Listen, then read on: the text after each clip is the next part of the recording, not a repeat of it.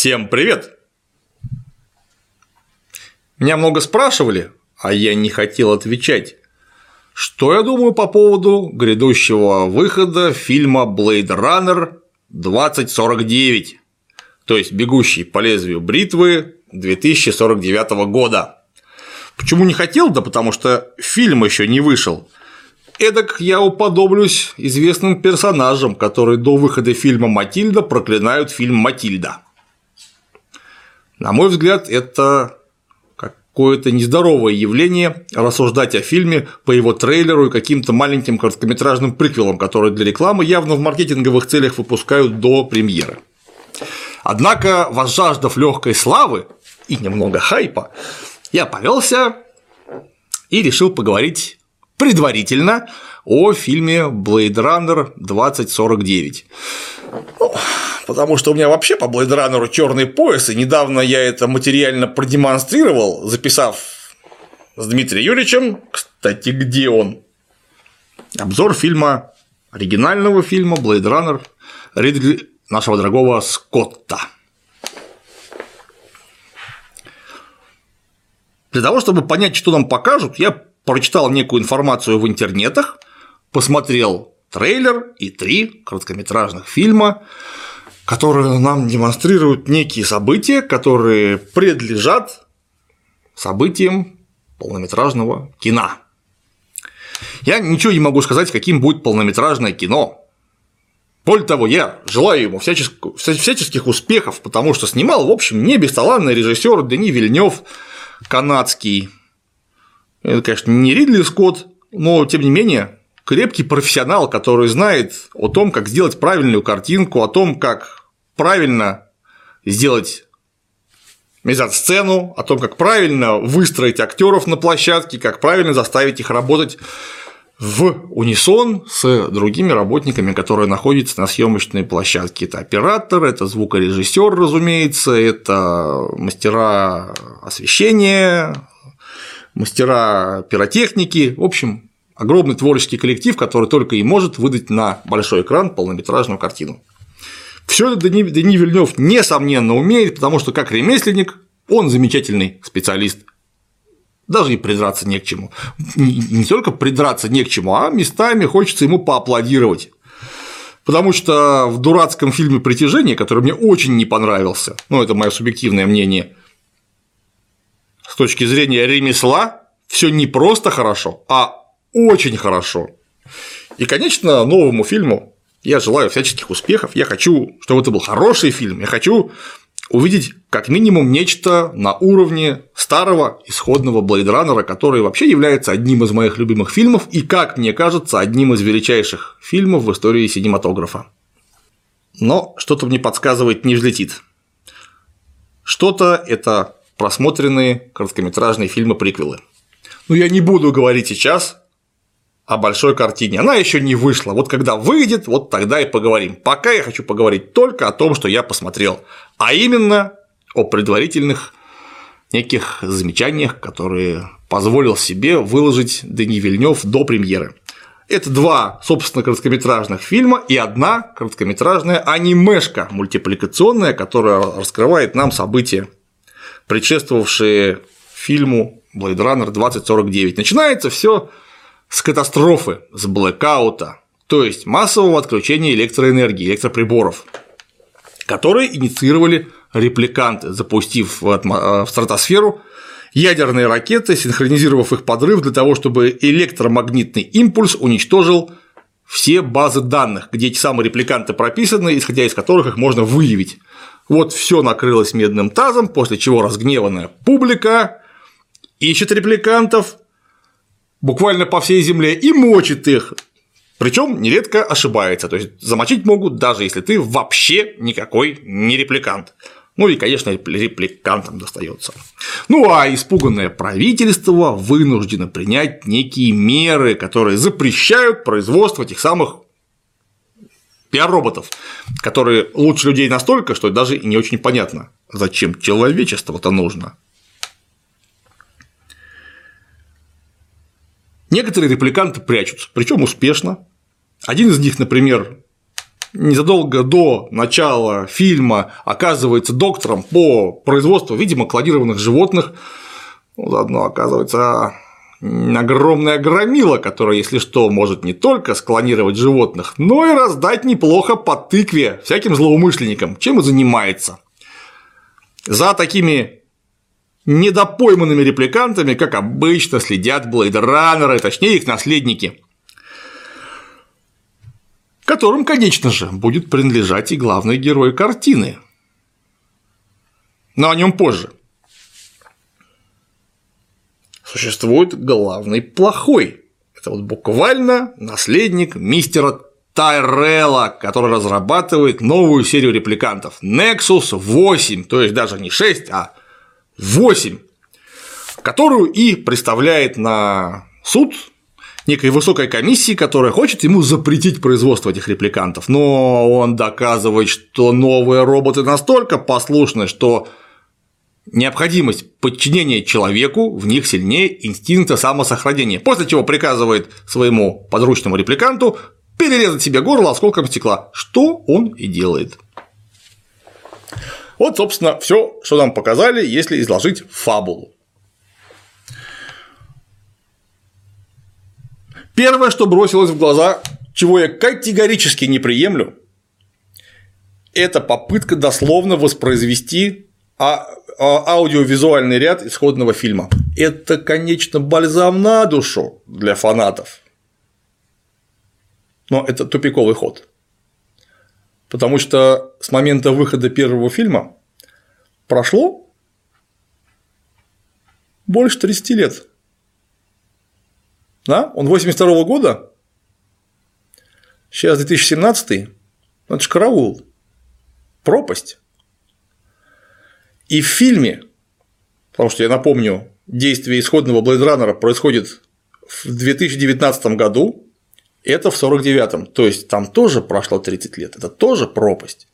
Поэтому сохранять один и тот же визуал – это просто глупо. Да, мы все уважаем труд Ридли Скотта, который создал небывало красивое полотно, небывало озвученное полотно, небывало освещенное полотно, которое стало памятником и эталоном вообще э, всего постскотовского нуара и всего жанра киберпанк, который потом снимался. Все фильмы в жанре киберпанк, вот от Джонни Мнемоника, заканчивая «Матрицей», так или иначе основываются на Blade Runner. Без него бы не было ничего этого. Но ведь надо идти дальше, потому что копия всегда заметно хуже оригинала. Исключений из этого правила очень и очень мало. Дай бог, чтобы Дани Вильнёву удалось. Теперь и средства съемки несколько другие, и наше восприятие несколько другое. И что нам показывают? Это видно в трейлере. Нам показывают ровно те же пейзажи, которые показал Ридли Скотт в 1982 году. Буквально один в один. Отсюда вывод. В мире за 30 лет не изменилось вообще ничего. Те же самые эти летающие машины-спиннеры, точно так же одетые люди, те же самые эти электрокарточки, которые ездят по улицам маленькие. Даже реклама на улицах одна и та же. Вот эта древняя реклама, которую впихнул Ридли Скотт в фильм Blade Runner Enjoy, Coca-Cola, она точно такая же в трейлере, вообще один в один.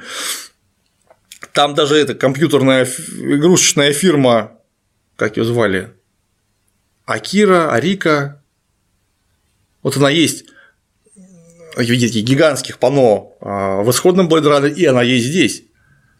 То есть скопировали даже это. Да, конечно, в смысле визуальном режиссер пошел немного дальше, я об этом скажу, но чуть-чуть чуть более потом.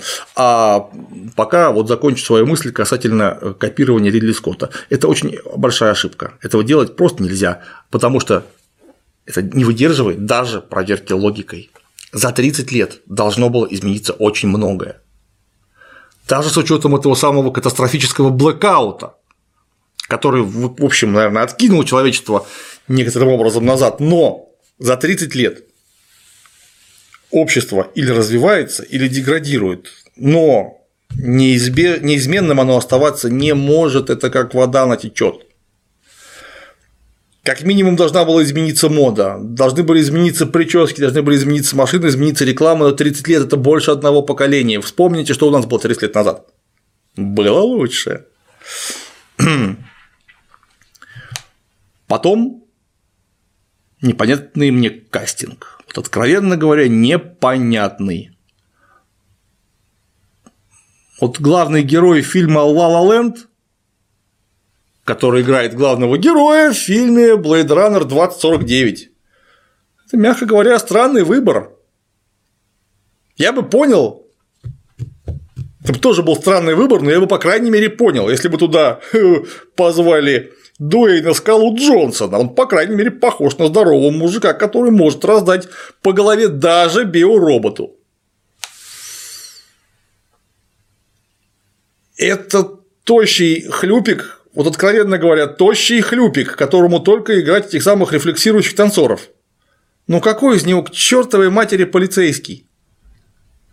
Он даже, судя опять же по трейлеру, не пытается себя из него изображать, просто не пытается. Это вот Лава Ленд. Только ему одели э, замечательное пальто, которое раньше было на Харрисоне Форде, такое у них переходящее пальто, видимо. Пальто Альфа Блейдраннера. Ему передали это пальто и запустили его на улице того самого инфернального умирающего Лос-Анджелеса. Зачем? Полицейский начальник, вы представляете, теперь баба. Не этот самый похожий на моржак коп с такими усами и прожженным циничным взглядом, который просто, кажется, через экран тебя лупит на отмаш, там, который говорит, что ты просто таракан, а я, между прочим, большой полицейский начальник, я знаю, как устроена эта жизнь, а знаешь ли это ты? А теперь это баба, которая у нас начальник полицейского участка. Я все понимаю. У нас нынче толерантность, у нас теперь это чудо баба, там какие-то амазонки, черт лыс, вот понимаете, это э, следование вот этой вот политкорректной моде ну, предельно недостоверно. Вот просто не верится в это, это мискастинг. Элементарный мискастинг, неудачный подбор актеров на роль персонажа, и в данном случае еще и неудачный подбор персонажа, я в этом почти уверен. Ну и теперь то, как актеры играют в короткометражках. Нет, даже давайте не так. Давайте начнем с того, как они срежиссированы, а потом перейдем к частностям, то есть к актерам. Вот так будет лучше. Короткометражка, где главный злодей с такими накладными бельмами на глаза, какой-то светящейся точкой в шее, он рассказывает нам, как устроена жизнь, что все цивилизации прошлого были построены на рабстве, там, или на бесплатной, или на дешевой рабской рабочей силе, как-то так. Он с этой бородкой, с зачесом назад, всей своей позой он показывает, я плохой, я очень плохой, я такой плохой, что я просто хочу, чтобы меня отшлепали.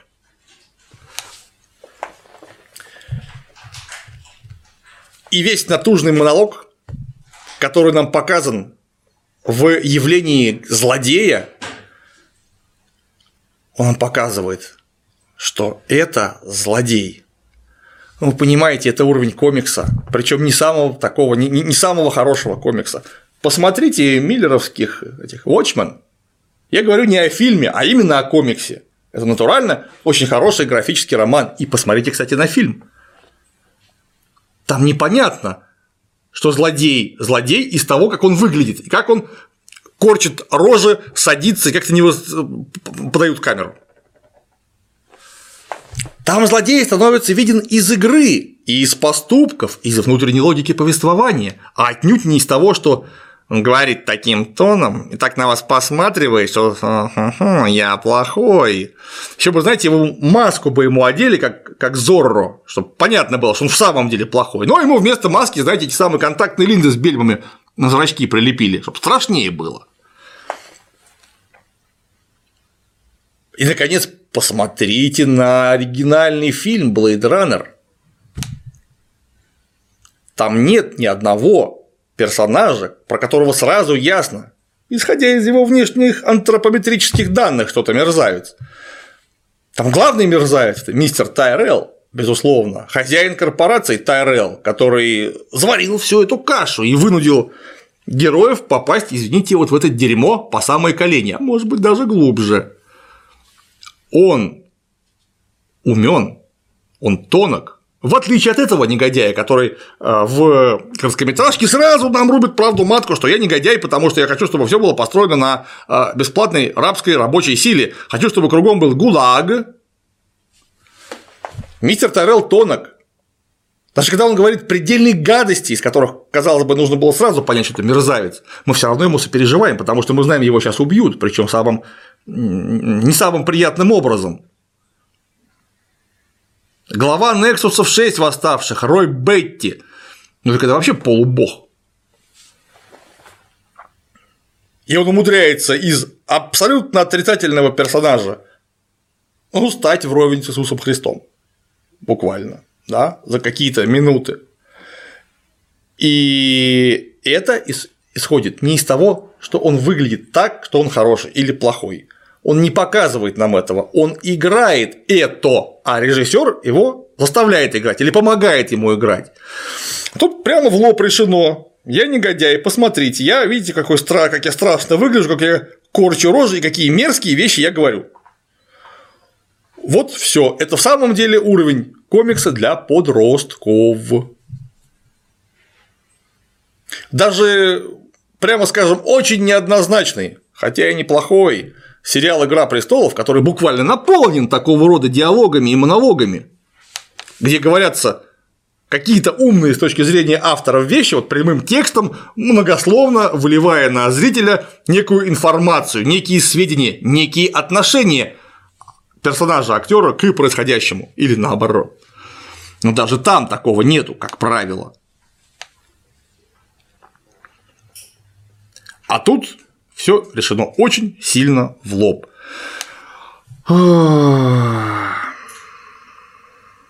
Это я уже вам сразу и про режиссера, и про актеров рассказал. Эх, увлекся.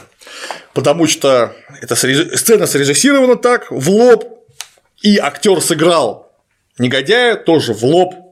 Ну и потом, конечно, э, сбегающий этот самый доктор, который оказывается Нексусом, кажется, 8 а может быть и не 8, может быть 7, короче говоря, биороботом. Понимаете, сразу понятно, что это биоробот. Вот немедленно, там никакого теста Войта Камфа не надо. Появляется эта громадина, там чемпион по рестлингу, боям без правил и прочее, э, небритый в очках. И буквально с первых кадров ясно, это будет репликант.